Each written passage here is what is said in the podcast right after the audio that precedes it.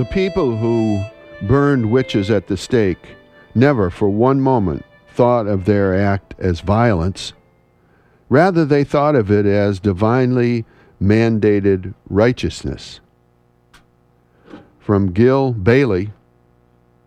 Good morning, everyone. I'm Rob McCall. This is the Awanadjo Almanac, a collection of natural and unnatural events, rank opinion, and wild speculation devoted to feeling at home in nature and breaking down the wall of hostility between us and the rest of creation.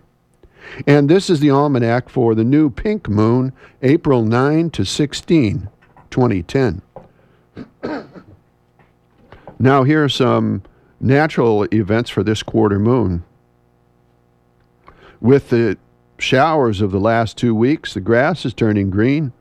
The apple trees are showing green tip, and the lilacs are showing a good half inch of green. We haven't had a frost in close to two weeks, and spring seems to be almost a month ahead of itself. They say that Portland last week had the warmest day for that date in history. Of course, that history is only about a 100 years, hardly a blink in the 12 millennia since the glaciers left.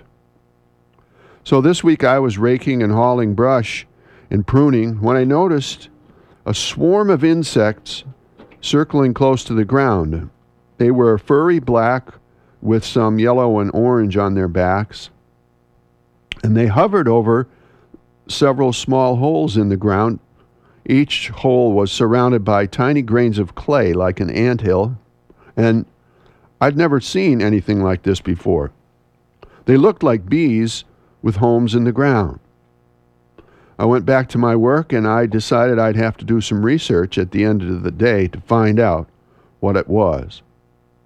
And that evening I discovered to my amazement that these were miner bees, or sometimes called digger bees, of which there are some 900 varieties in Maine, and that they're the foremost wild pollinator in our state, and they're largely responsible for our blueberry crop. Well, the shock to me was that I knew nothing about digger bees, never heard of them, couldn't remember ever seeing one before. So here was a whole realm of nature opened before my eyes for the first time at my advanced age of 66. And I thought I knew a little something about insects and the natural world. Ha! Likewise, maybe you read about the six foot long tree climbing fruit eating monitor lizard discovered recently by herpetologists in the Philippines. This brightly colored creature, nearly as big as the famous Komodo dragon, was unknown to scientists.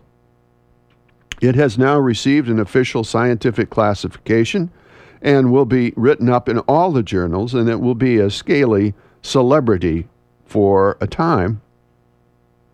Of course, the locals knew it was there all along, but apparently nobody bothered to ask them. Say, do you have a, a huge, bright colored, tree dwelling, fruit eating lizard around here anywhere? So here's a rank opinion.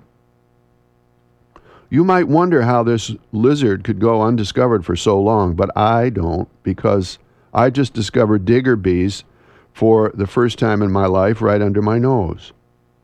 Look, there are marvels and mysteries aplenty out there.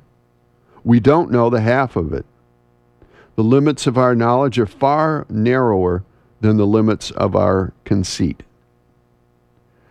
We're more interested in what we think we know than in what we don't, even though the unknown is so often far grander, far more elegant, and far more mysterious than the known. And I'm not just talking about science here. There is so much we don't know about our neighbors, our friends, our family members, our leaders, and the people of other nations. And yet we go on ahead judging, criticizing, condemning them with our sorely limited understanding. The bitter judgments of gossips and pundits become our sour daily bread and we toast each other with the wine of their bile. Meanwhile, the whole world is starving for a taste of the humble bread of human compassion and the sweet milk of human kindness. Mysteries and the unknown are revealed to the meek. And finally, here, a couple of seed pods for you to carry around with you this week. First one from General Omar Bradley. The world has achieved brilliance without wisdom, power without conscience. Ours is a world of nuclear giants and ethical infants. And from the Sermon on the Mount Judge not that you be not judged. Take the log out of your own eye before you take the speck out of your neighbor's eye. Forgive us our trespasses, as we forgive those who trespass against us.